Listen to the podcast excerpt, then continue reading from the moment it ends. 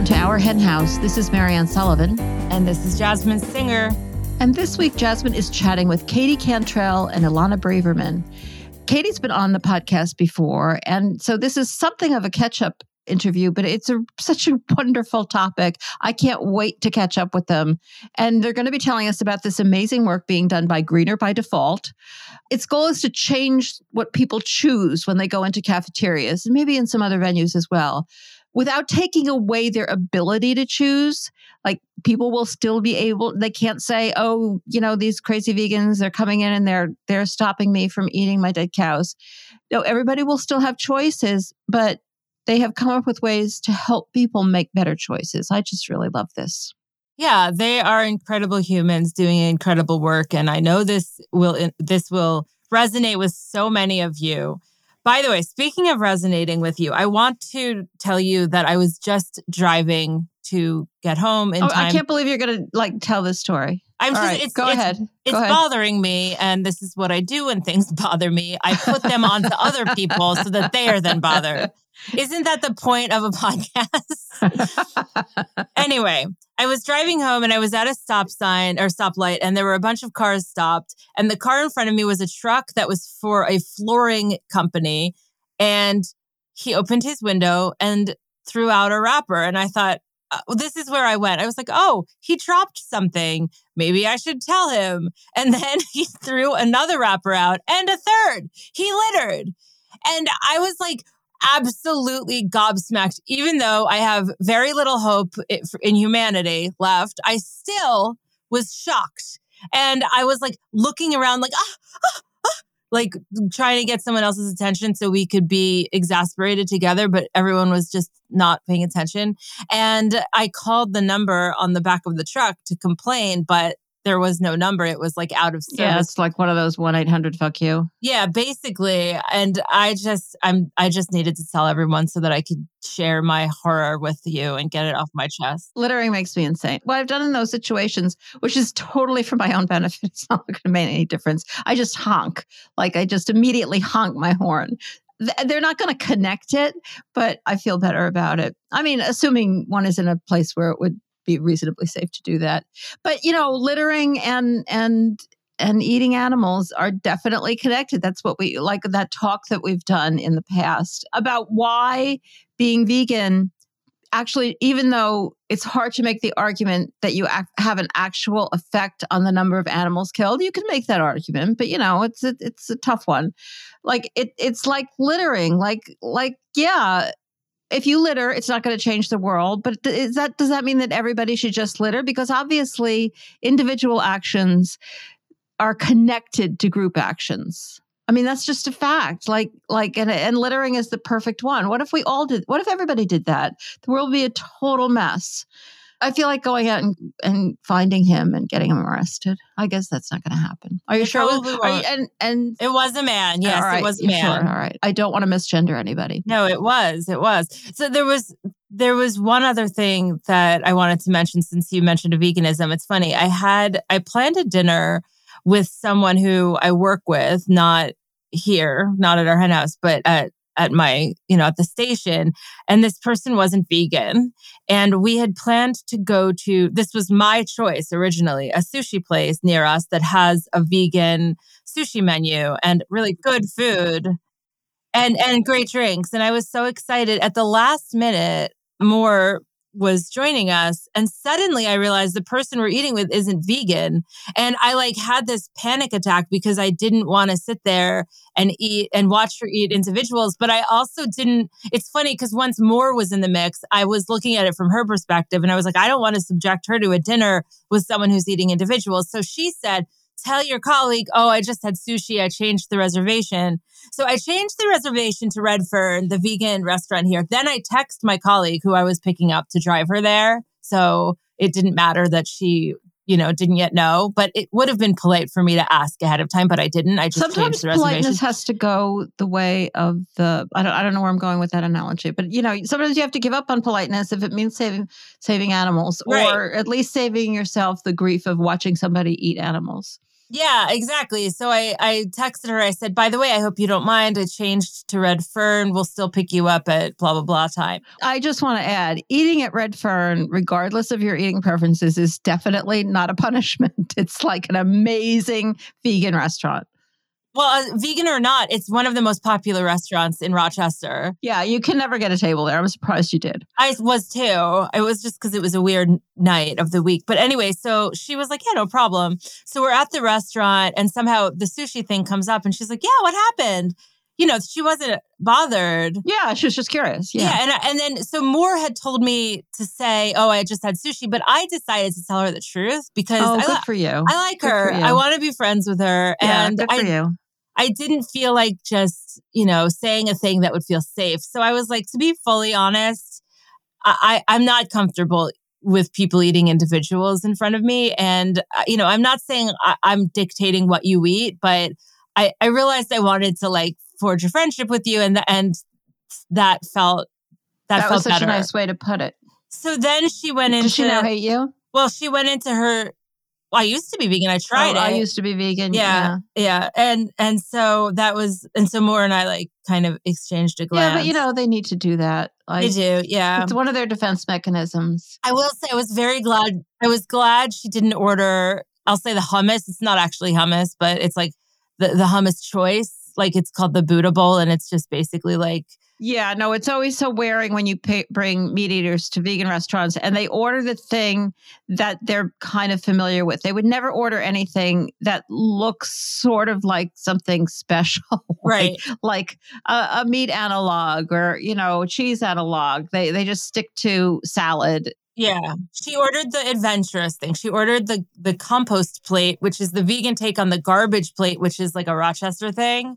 Unfortunately, Rochester's main culinary achievement is something called the garbage plate, which I, right. I don't, I, I, think, you know, we have to start a cause to change that. Like, we, can we come up with something else? But it is delicious. It's all these like different foods, uh, all delicious foods, mac and cheese and, and, yeah. and, and various uh, meats and or meat analogs and, and mm-hmm.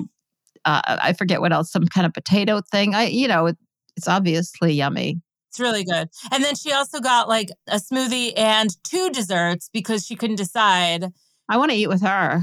I felt like I needed to treat her because I felt like I was forcing her to eat vegan food, which is like definitely I have to call a therapist about that inclination. Seriously. But in any case, I think she had a really nice evening. I felt like it was advocacy and probably me treating everyone was my way of also being like an apologist, which is something I'm working on. That's all right. You know, we can have our own styles. They don't all have to be like assertive. I thought that was a very gracious way to handle it. Okay, good. I'm glad you thought that. And I'm and very really proud enjoyed... of you for actually bringing it up and not just saying, "Oh, I I decided I hate sushi." Yeah, well, honestly, the that's something I've been working on. So many of us, especially those of us who were raised as little girls, ha- have issues with people pleasing. I yeah, feel like I, I have really done a lot of growth in my life. And then there's that thing that uh, every day I actively work on it. And, and that to me, the people pleasing would have either been to go or to lie. And so I did it. I know that we get like a lot of shit for people pleasing, but like think about it. Like, is there something wrong with please being pleasing? No, I, I, it's fine. Just make sure you don't lose yourself in the process. I mean, I think that's what people mean when they criticize people pleasing. But when you just look at the words, there's nothing. You don't have to be like unpleasant being pleasant is fine as long as mm-hmm. you're also yourself and you stick to your guns. And that's exactly what you did. It has I'm so proud of you. You had a dinner with a person and didn't get into a fight. And it's a major achievement. Thank you very much. I appreciate that uh, sentiment. I was being a tiny bit sarcastic. Oh, well, thanks anyway. no, it is, it is an achievement. We need to be proud of every all of our small moments. Right, all of the little things. So I'm proud of you because you dropped another episode of the Animal Law podcast. Tell us about it. Yeah, no, I really wanted to talk about this one because I think that everybody should listen to it. I do not say that about every episode of the Animal Law podcast. I think a lot of them are really for lawyers. I mean, I, I really appreciate that non lawyers listen to them, but you know, they do get into like technical stuff, which I'm sure if you're not, you know, if you don't practice law, can be tedious. But this one, I really hope people do listen to, even though it is very depressing. Sorry, but you know, that's what we do. I mean, there is legal work involved, but it, it it's it's not that technical and it's the topic it's the and the topic is something we all need to know about i've been wanting to do an episode on it for a while because i don't know enough about it uh, and it's biogas. You know, we've all seen the, well, maybe we haven't all, but the pictures of the cows with the balloons over their head and they're trying to catch the farts and, and, and whatever. But that's not what this is talking about. This is talking about the gas that comes off of the lagoons that are found on pig and dairy farms mostly.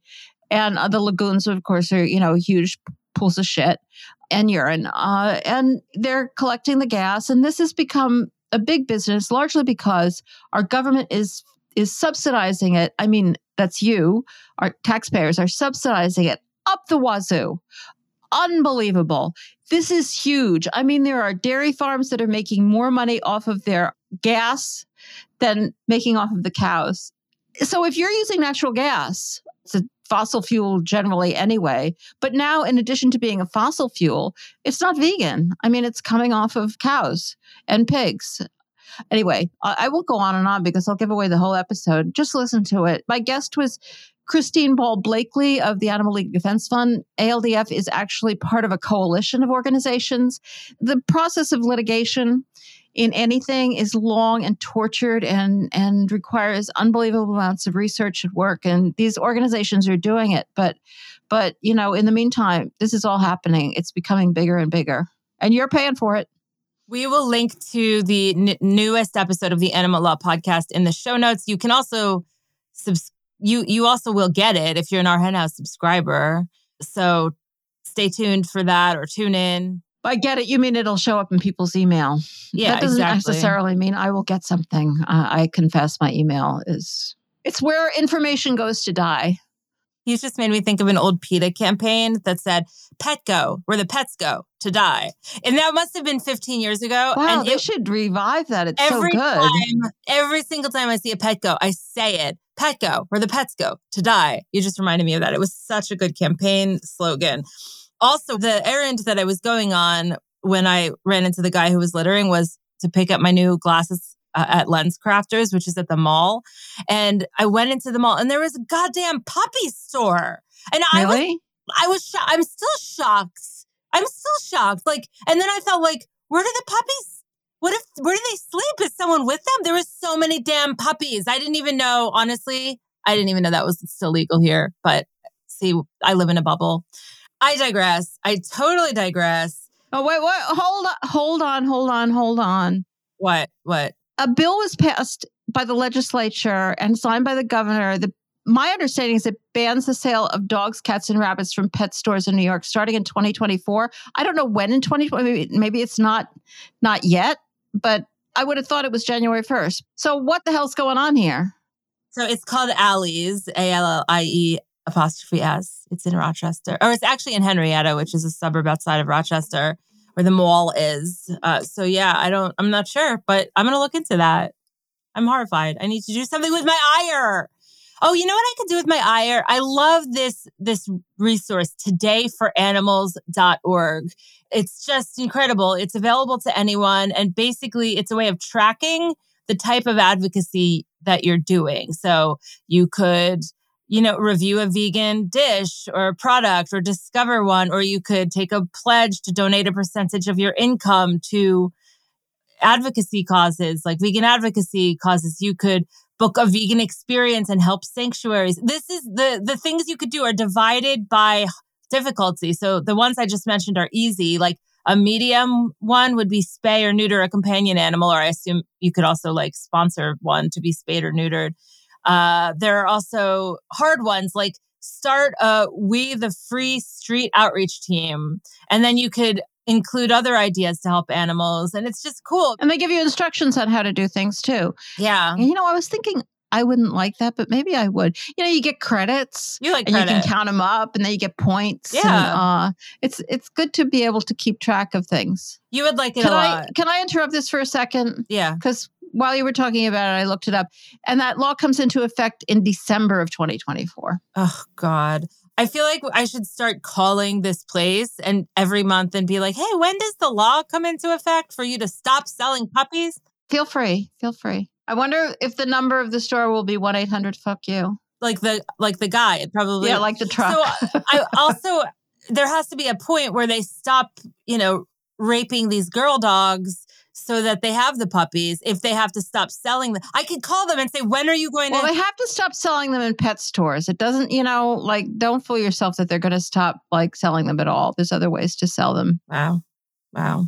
Really upsetting. Anyway, all right. I thought I had gone over the upsetting things by talking about todayforanimals.org. So let's talk about something fun. You found this article from Vegconomist, and this is fun. Yeah, well, I just find, I mean, I've actually in, done an interview about this topic. Uh, Kartik Sekar, Oh, yeah. I think episode 669. 669, yeah. But it's still like when I read about it, it I don't know what they're talking about. These are about two Finnish companies, Solar Foods and Fazer. And the name of the article on Vegconomist is Solar Foods and Fazer unveil world's first air protein chocolate bar in Singapore. And so Fazer is making the chocolate and they're getting their protein from Solar Foods. The protein is called Solein.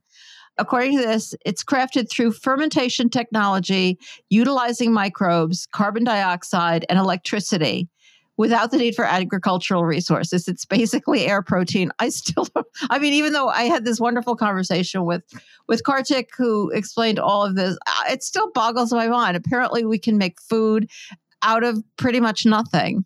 And it's about time we did. It brings new meaning to like aeritarian, which sometimes people have called me. Like if they're like, what do you eat? Are you like an aeritarian? And I'll be like, I could say, yes, I am. Now ask me where I get my protein. From the air, From the air. apparently. Yeah. That, The, the name of the chocolate bar is called Taste the Future. I wonder, you know, I'm kind of sort of allergic to chocolate. I wonder if I could, um, well, I think you should try. I could, I Honestly, I think you should try. Yeah, Should I, I do try it? think you should try. I'm not sure you're like allergic, allergic. I, I, think don't know. No, it's not really an allergy. It's a, I just hate, you know, I hate to like do the, uh, oh, and this is my ailment. This is my ailment of the day thing. But I have a, it's a migraine trigger. And I don't get regular migraines. I don't get headaches. I get dizzy. But chocolate is definitely a trigger. Oh my God. Can I just tell you the most annoying thing before we get to our interview? I was at a work event and it was like they were serving pizza and it's like a huge event, like hundreds of people. So I sit down at the table that they assigned me. And there was a woman at the table who works in another department who's vegan. And she goes, I can attest that the vegan pizza they got is delicious. And I look and she was eating vegan pizza. And I'm like, they got vegan pizza? And she's like, yeah, for the vegans. And I was, you know, so excited. Now we have to get into your ailment. Yeah, I have a chronic illness that we recently found a study that that that linked a yeast-free diet to like alleviating the symptoms of it. And like very compelling stuff. Like very very compelling. Like 100% success rate. And so I've been on a yeast-free diet for like So you're trying it. Yeah. I'm trying it. The, the, who wouldn't? Oh my god, you know where I'm We're going with so, we've turned into those, Those vegans. people. We We're are- so annoying. I never bring it up. I didn't bring it up there. I only bring it up in front of vegans like you guys listening. But I never talk about it outside of Yeah, but you th- didn't that- eat the pizza. I couldn't eat the guy. They got you pizza. vegan pizza and you didn't eat it. Ugh. I, I can't eat the chocolate cake. Like, we're so annoying. We're the most annoying people. Thankfully, we interview non-annoying people like Katie Cantrell and Ilana Braverman. True, Why don't you tell us about them? I can't, yeah, we, we need to move on to normal people. All right, Katie Cantrell. I'm not sure she's normal because she's like way above normal. Yeah, Katie Cantrell is a social entrepreneur passionate about creating a healthy, sustainable, and just food system. As the founder of the Factory Farming Awareness Coalition, Katie spent a decade leading food policy workshops at universities, government agencies, and Fortune 500 corporations. She is now utilizing her expertise to implement plant based defaults in corporate food service. Ilana Braverman's work focuses on the nexus of climate change and food. She gave a TEDx talk on the topic, Moving Beyond a Hamburger Default World. Prior to co founding Greener by Default, Ilana served as the director of outreach for Better Food Foundation and program manager at Farm Forward. They will be joining Jasmine right after this. Social media is such an important part of the landscape today, even if you don't like it. But please do include our henhouse in your digital horizons. You can like us and follow us on Instagram and TikTok and X and Facebook by searching for Our Henhouse. Of course, you can always find us online at ourhenhouse.org, where you can check out past episodes or support our efforts. And you're always welcome to email us at info at ourhenhouse.org if you have any questions or if you want to share something you'd like us to discuss on the show. Thanks so much and see you online. Welcome to our henhouse, Ilana and Katie. Thanks for having us.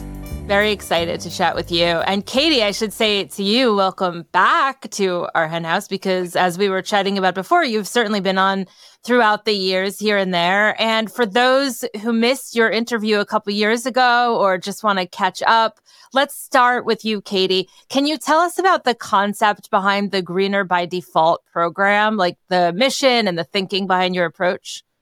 Sure. So we actually started as a program of the Better Food Foundation. They have an initiative called Default Veg. And so the core concept is really simple. It's basically flipping the norm. So instead of having meat as the default and people have to specially opt in to plant based options, which usually only vegetarians and vegans think to do or bother to do, plant based is the default and people have the choice to opt into meat and dairy.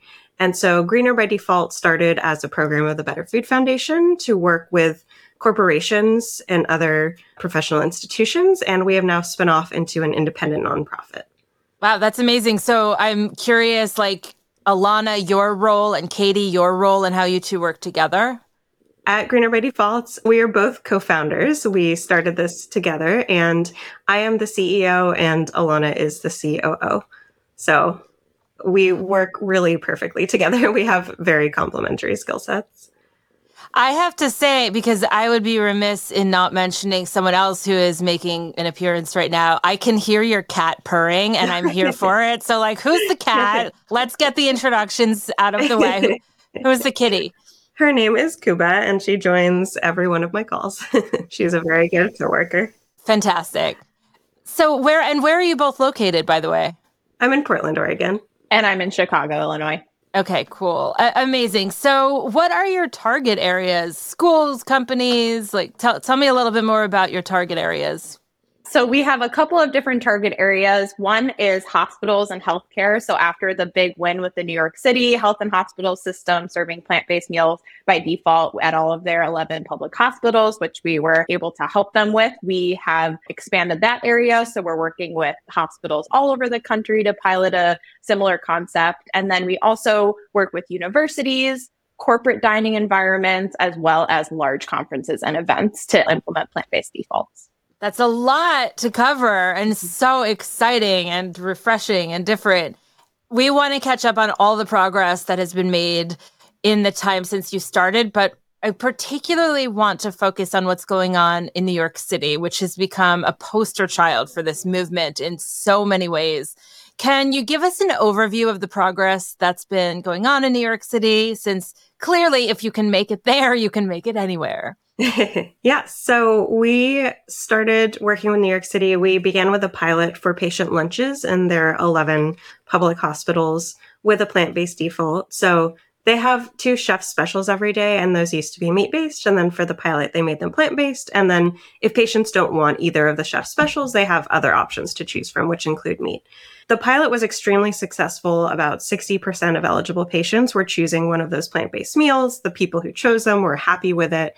And it was so successful that they decided to permanently implement for lunches and dinners. And now they're working on expanding to breakfast as well. Now it's just a permanent program across all New York City health and hospitals. And they estimate that it's going to transition about 850,000 meals a year from meat based to plant based. And they're actually saving about half a million dollars in the process. And they've cut their food related carbon emissions by about a third as well. Wow, that's incredible. Tell me about the feedback that you're getting from the administrators and the people who you're working with on this. It's all been very positive. There was an amazing amount of support at all levels from New York City Health and Hospitals, and they really were so amazing in crafting the program very thoughtfully. So their culinary director came up with recipes that were culturally appropriate. So he really drew from the different demographics of their patient populations and looking at what type of meals would be familiar and comforting to them, since that's really what people are looking for when they're in the hospital. Their head dietitian was very supportive. We have a video with one of the CEOs of the hospitals who also really recognized how important this is for the community as a whole in terms of social justice and public health. They did these really wonderful road shows where they did taste tests for all of the nurses and the food service staff. And so there was really a very concerted effort to bring everyone in as part of the program and really to get everyone excited about it and understand how beneficial and important it is. And I think largely in part thanks to that, we've really seen only positive feedback. There hasn't been any pushback. Amazing. I love that. So Something that occurs to a lot of people who learn about this type of initiative, and certainly something I thought of immediately off the bat, particularly for patients whose illnesses are connected to diet, is there any kind of education that accompanies the meals? Yes. So in New York City, they have a really incredible lifestyle medicine program. And so for patients who are hospitalized in acute care, they are getting cards with information about the food and it has recipes so that they can make those meals at home. And as well, they're really pushing for doctors and dietitians and again, everyone on staff to understand food as medicine. And then also for long term care, they have these amazing lifestyle medicine clinics where patients with diabetes and heart disease and these other chronic health problems get more long term engagement and support to make dietary and lifestyle changes as part of their treatment plan. So I know that it helps to have like a, a vegan or, or more or less of a vegan mayor, which New York City does with Eric Adams. But aside from leadership from the top, which there isn't often, sadly, what are the things about a particular city or whatever that makes you think this is a good place to put your efforts? How are you determining where to focus?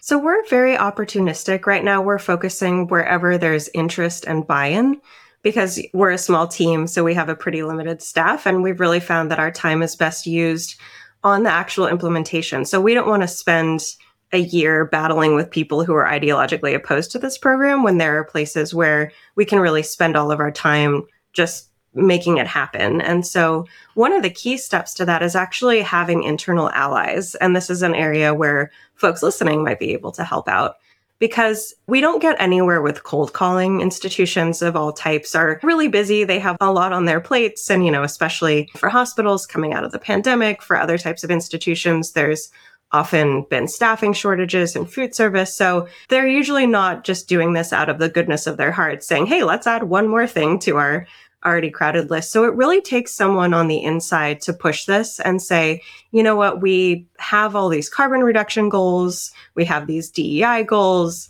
We say that employee health or patient health is a priority for us. So this would be an excellent program to really walk the talk and show that we're prioritizing this. And so, especially for hospitals, we've been really fortunate to have a lot of doctors and nurses reach out to us, often who are part of the ACLM or the lifestyle medicine movement who really believe in food as medicine and they've heard about New York City and they say, I really want to bring this to my hospital or to my healthcare organization. Mm-hmm. So that's usually how it starts. And then they work to set up a meeting with leadership, with decision makers. When we pitch the program, we share our case studies.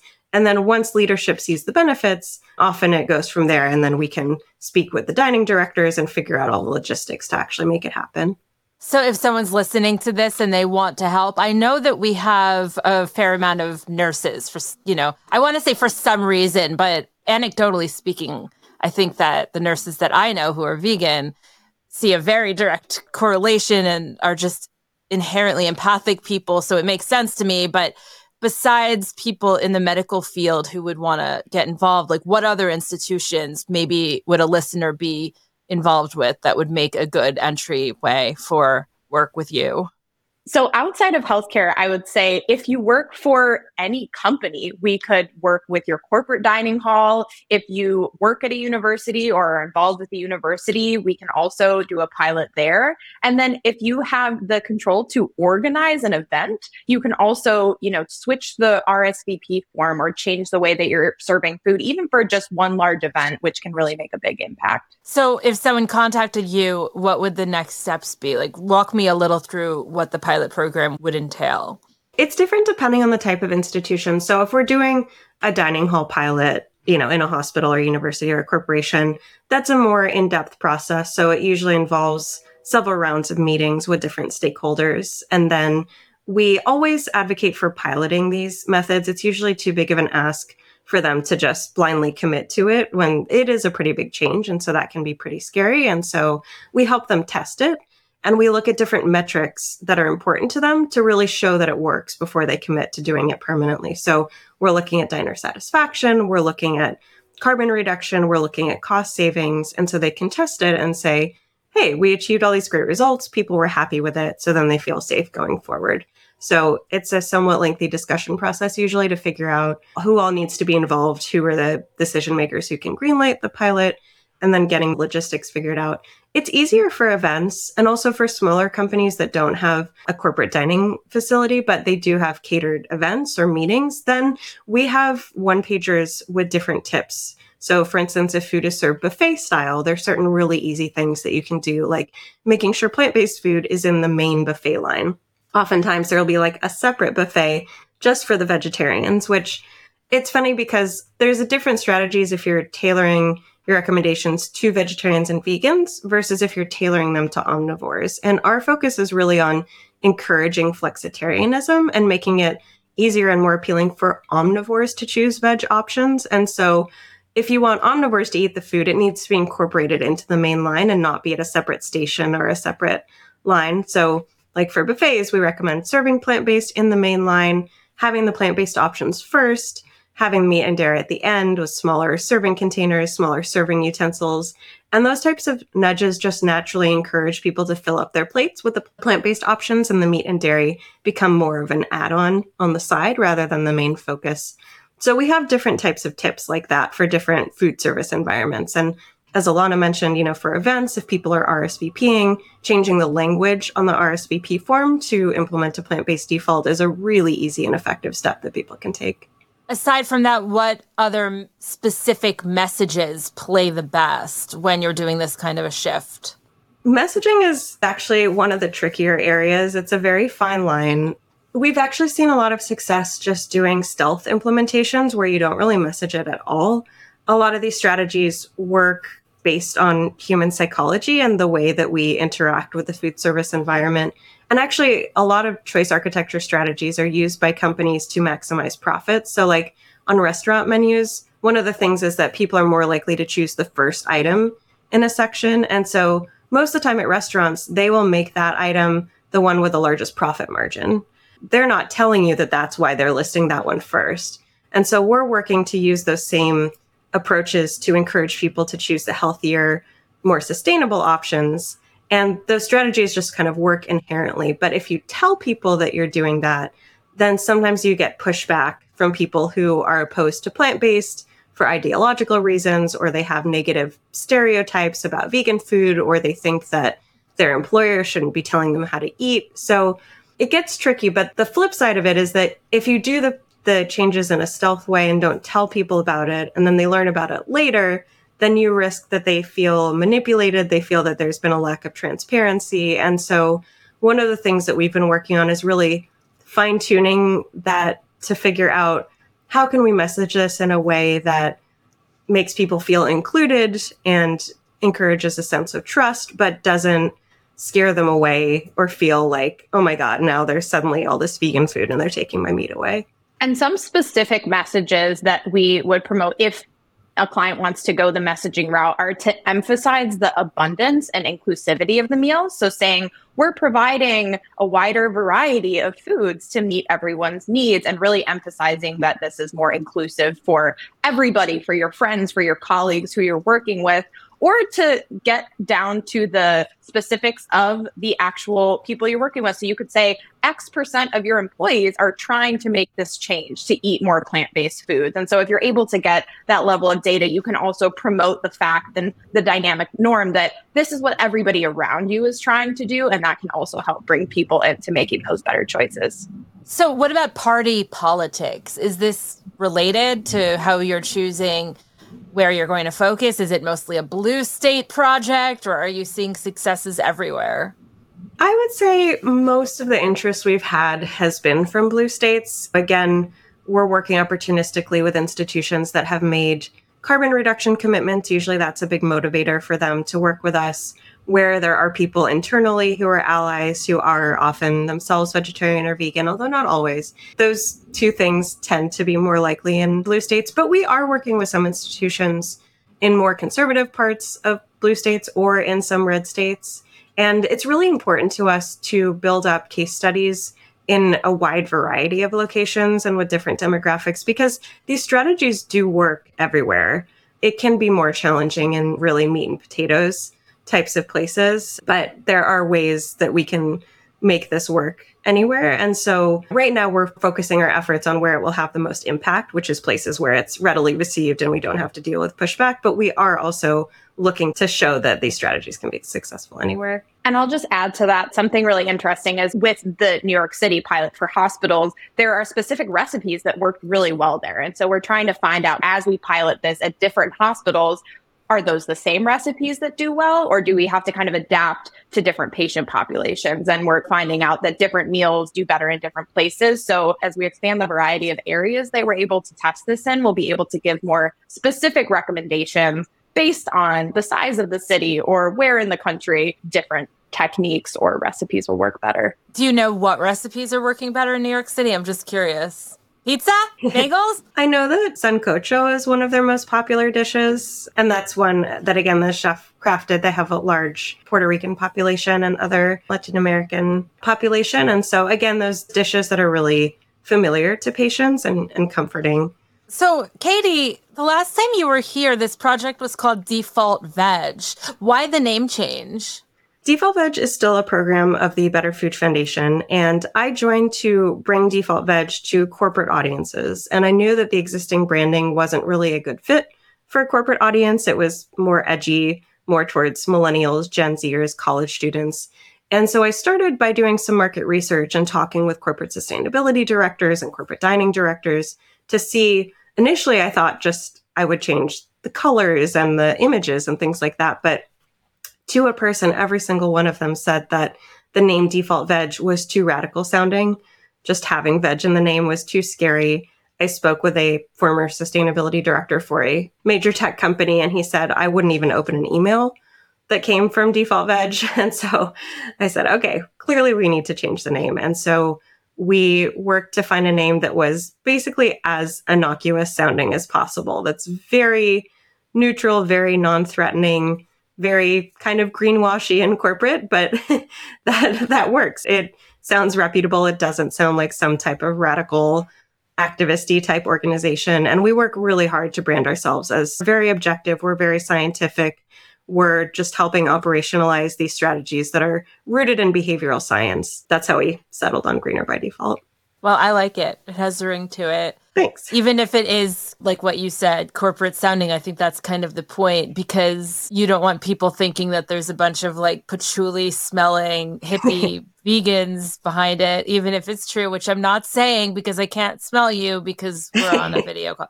But going back to messaging for a second, Ilana, I have a question for you. You mentioned abundance and all of that. I know that so much of your messaging is health and particularly environmental. Are animal rights messages totally ineffective for this type of project? I know you asked me, but Katie, do you want to take that one? Sure. I'm not sure that they're totally ineffective, but they are very polarizing, and that does tend to make it seem more political.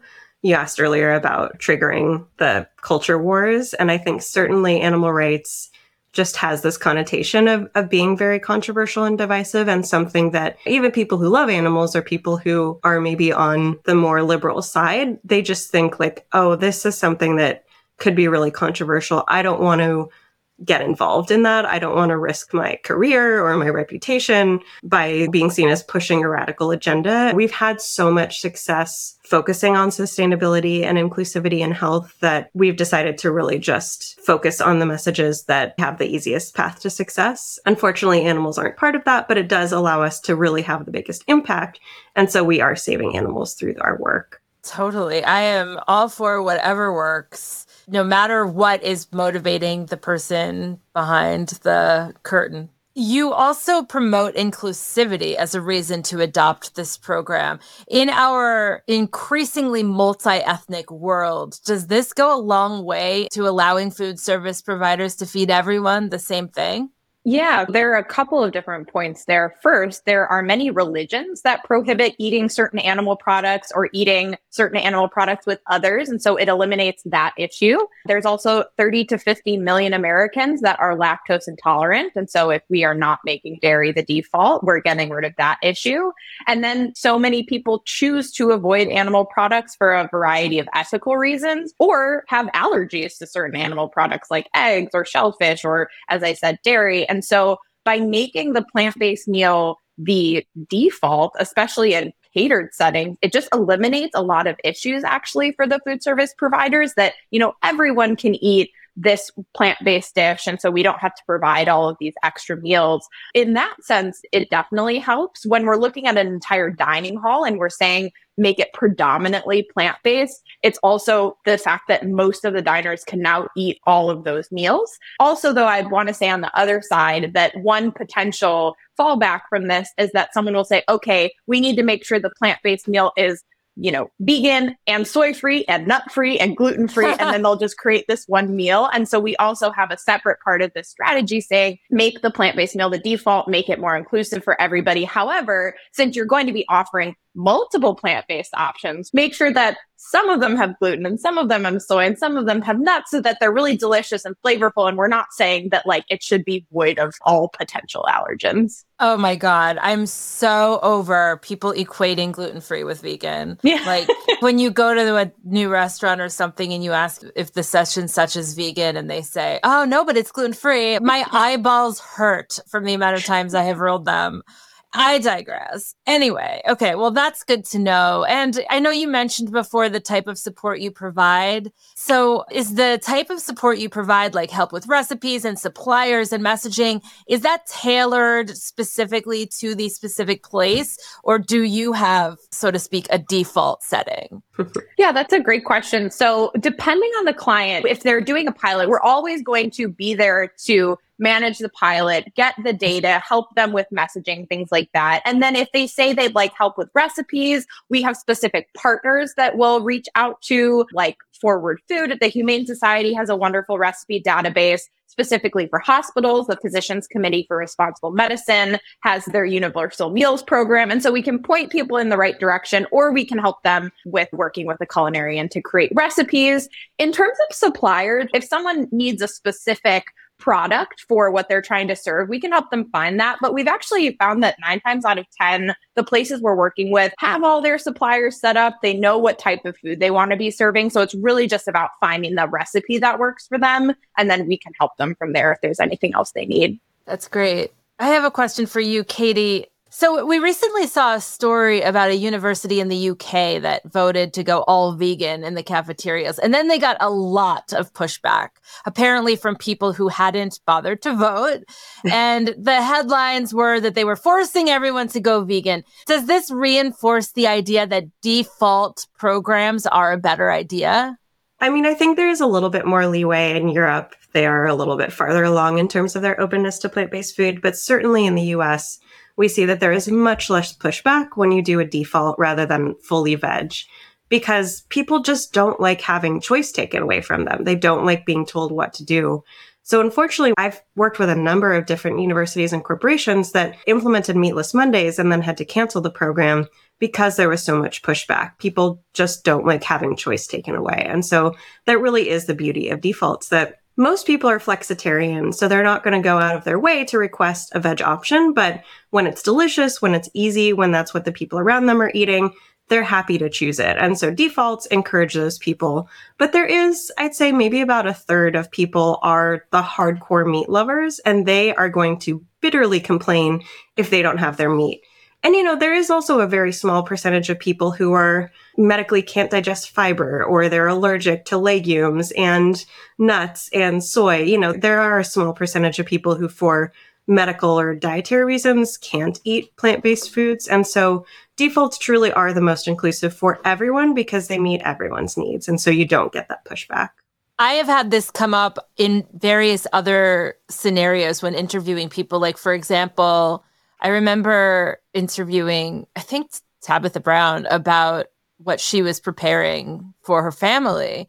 And it was a situation where at one particular moment in time, she was preparing dinner and she would make all of it vegan but it was kind of like take what you want. There were people in her family, if I'm remembering this correctly, that would have non vegan things that they would prepare on the side, but everyone was kind of eating the same base, or maybe, maybe most of the time they were also eating everything the same. So I'm just curious your thought, Ilana. I see you nodding here. So is this something that has come up for you, like on a personal basis or with people you know? Yeah, I love that approach. I would say that I don't have that scenario most times in social events. It's mostly the opposite, where the default is mostly animal based meals and then I bring something separately. But I love that idea of, especially if you're hosting, making everything predominantly plant based. And then if somebody wants to bring something else, that's seen as the addition or the side. And I was nodding because that's really how it's working with the conferences that we're working with. You know, it's great that the whole buffet line can be completely vegan.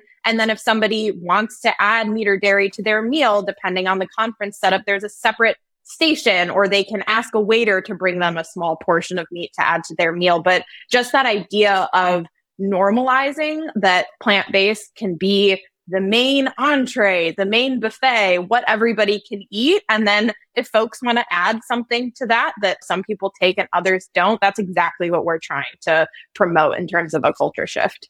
I love that. That's so great. And it's the beginning of a new year at the time we're recording this. So, as a nonprofit, tell me a little bit of what you're able to about your sort of goals for moving forward, whether it's 2024 that we're talking about, or maybe some like pie in the sky dreams that you want for your organization. We are really excited. Last year, we transitioned about a million meals from meat based to plant based, and we are looking to more than double that number this year. We're really focused on working with institutions, especially in healthcare. I think that's where we're really going to see very large shifts. Often we'll start with a pilot at a single hospital, but we're working with several different healthcare organizations that operate 30, 40 different hospitals and long term care facilities. We're also talking with a few more national companies, healthcare companies, insurers, things like that. We're really trying to make the biggest impact we can as quickly as we can. We know that the situation is very dire, both for animals and for the climate, and we don't have any time to waste. So we are customizing it as much as necessary, but also trying to scale very quickly. Very cool. And for those of our listeners who would like to get involved, how can they do so? They can visit our website. It's www.greenerbydefault.org. And we have an email sign up there. You can get in touch with us if you are part of a certain institution that you would like to bring this to. Very soon, we will also have a materials page available. So if you work for a company that maybe does catered meetings once a month for 20 people, or you're part of a group that hosts events, you probably don't need to work with us intensively, but we will have materials available so that you can just take them and use them. If your event uses an RSVP form, we have the materials you need to make a plant based default for the RSVP, or if it's buffet style or plated meals, whatever the food service environment will have different strategies that people can take and run with. Also, if you know of any place that is defaulting to plant based meals, please let us know because we'd love to promote the work they're doing. And also, if you take our materials and implement them successfully, we'd love to hear about it. If I could add one more thing too, I want to encourage people to think bigger. So, something that we see, it's kind of funny. Sometimes I'll talk to a vegan who works for a big company and they'll say, oh, we don't need this. We already have a vegan option. You know, as vegans, we're so excited if we just have something to eat that isn't like a hummus wrap that we sometimes don't think that it could be better. But it, it's a paradigm shift both for omnivores and for vegans to realize that most foods could be vegan. Instead of us just having our one single option, we could have most of the food be plant based And omnivores can eat and enjoy that food. And so it really is a paradigm shift to realize that we can push for more and that can be done in a way that's inclusive and isn't going to make people upset. Sometimes vegans are hesitant to bring this out. And we actually talk to a lot of people who are kind of almost like closeted at work with their veganism. Like they're embarrassed to talk about it. They think it's too radical. So that's another benefit of the way that we present this is it's very professional it's really focused on inclusivity and sustainability. And so hopefully that will be more comfortable for people to introduce without feeling like they're going to be seen as the radical vegan. It's the cool thing to do. Yes, it is. I'm so inspired. I love that this is a way for people to get involved with changing the world for animals because so many people who come to our hen house are listening specifically for any tips on what they can do and what they can implement. And the fact that you have this like vegan machine behind what you're doing, but you can actually use people's resources, use people's connections is friggin' brilliant. I'm so excited about all of it. I have some personal probing questions for both of you, so I hope you'll stick on for just a moment for our bonus content. But I just want to thank both of you so much for joining us today on our hen house and for all that you're doing with Greener by Default. Thank you so much for having us. The Culture and Animals Foundation sponsors artists scholars, and activists in our collective efforts to understand our fellow species more deeply and to further their rights. CAF provides annual grants, an arts prize, a lecture series, and a fellowship. Visit cultureandanimals.org for more information. That's cultureandanimals.org, the Culture and Animals Foundation. Think, create, explore, celebrate. Anxieties are rising. Our first story involves my favorite phrase from the industry meat plants. Maybe you don't know what a meat plant is. It sounds a little contradictory, but of course, eh, I mean, they're using plant in the sense to mean like a factory. And when they talk about meat plants, they're talking about slaughterhouses. That's their word for slaughterhouses, as you probably know. And this is a, an article by Gregory Bloom on the Meatingplace site. He does the meat business column. And he wants to know why are meat plant tours important? Actually, he wants you to know why. Because as he points out, in my three decades of involvement in the meat industry, encompassing meat sales and various roles in six different USDA inspected meat plants, I've had the it always cracks me up.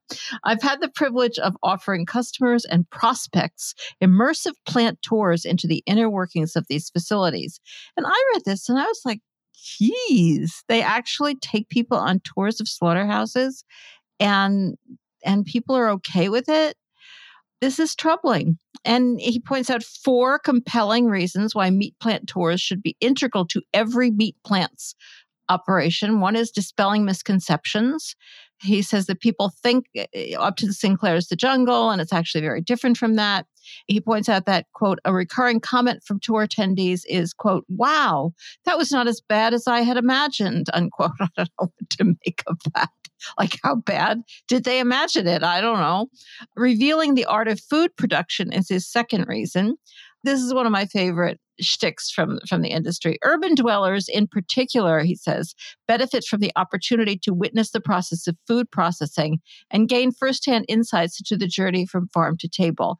You know, there's enough of an urban rural divide in this country, or a perception of an urban rural divide to stop like enhancing this idea that everybody who lives in a rural area knows all about what it takes to get animals from living beings into your grocery store shelves. Like like slaughterhouses and factory farms are not open to the public. They're not open to the rural public. They're not open to the urban public.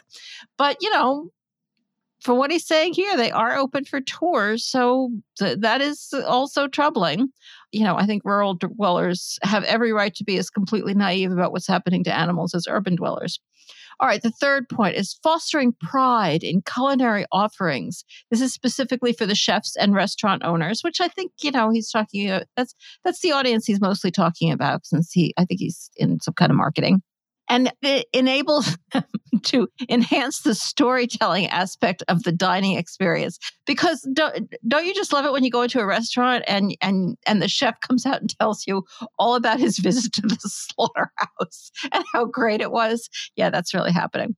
And the final one is building trust in the meat industry because you know there's so much misinformation mistrust sensationalized headlines. You know we want to dispel all of that. All right so you know as stupid as these reasons sound, I'm like, well, gosh, uh, he's actually doing tours of slaughterhouses. That's a little horrifying that people don't have problems. All right. So then he goes on to say, while acknowledging, he's acknowledging, while acknowledging the logistical challenges of offering physical tours, yeah, it's like it's hard to get to a slaughterhouse. They're in the middle of nowhere. So I understand that. All right. By offering physical tours to a global customer base or in smaller plants, there's a solution. Bring the meat plant tour to your customers. Okay. So all of a sudden, we're not going on a tour anymore. What we're doing is watching PowerPoint presentations, videos, and photos. He points out he personally utilizes this format, finding it impactful for training entire restaurant staffs from front to back of the house. Well, I wonder what you know, what the different impact is of going on a meat plant tour and watching a meat plant PowerPoint prepared by somebody from the meat industry. Uh, yeah, not really the same thing, honey. Uh, sorry. Uh, he also suggests incorporating lots of information. You know, he wants to be informative. All you can tell people about the ethical raising of animals and the final processing stages. Wink, wink.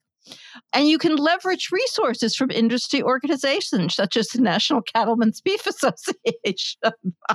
oh, there's a source of reliable information for you. Or the pork checkoff. Yeah, for valuable insights and talking points. I bet that is very, very valuable. Uh, so, yeah, nobody's going on tours of slaughterhouses or meat plants. All right, our second story is from our friends at Plant Based News. And this is from the UK, as many of their stories are, because that's where they're located. And Agricultural College shuts down Veganuary initiative after pressure from farmers. I'm a little late with this story because, you know, it's February, but still. So there's a college. Uh, it's Bishop Burton College. It's in Yorkshire.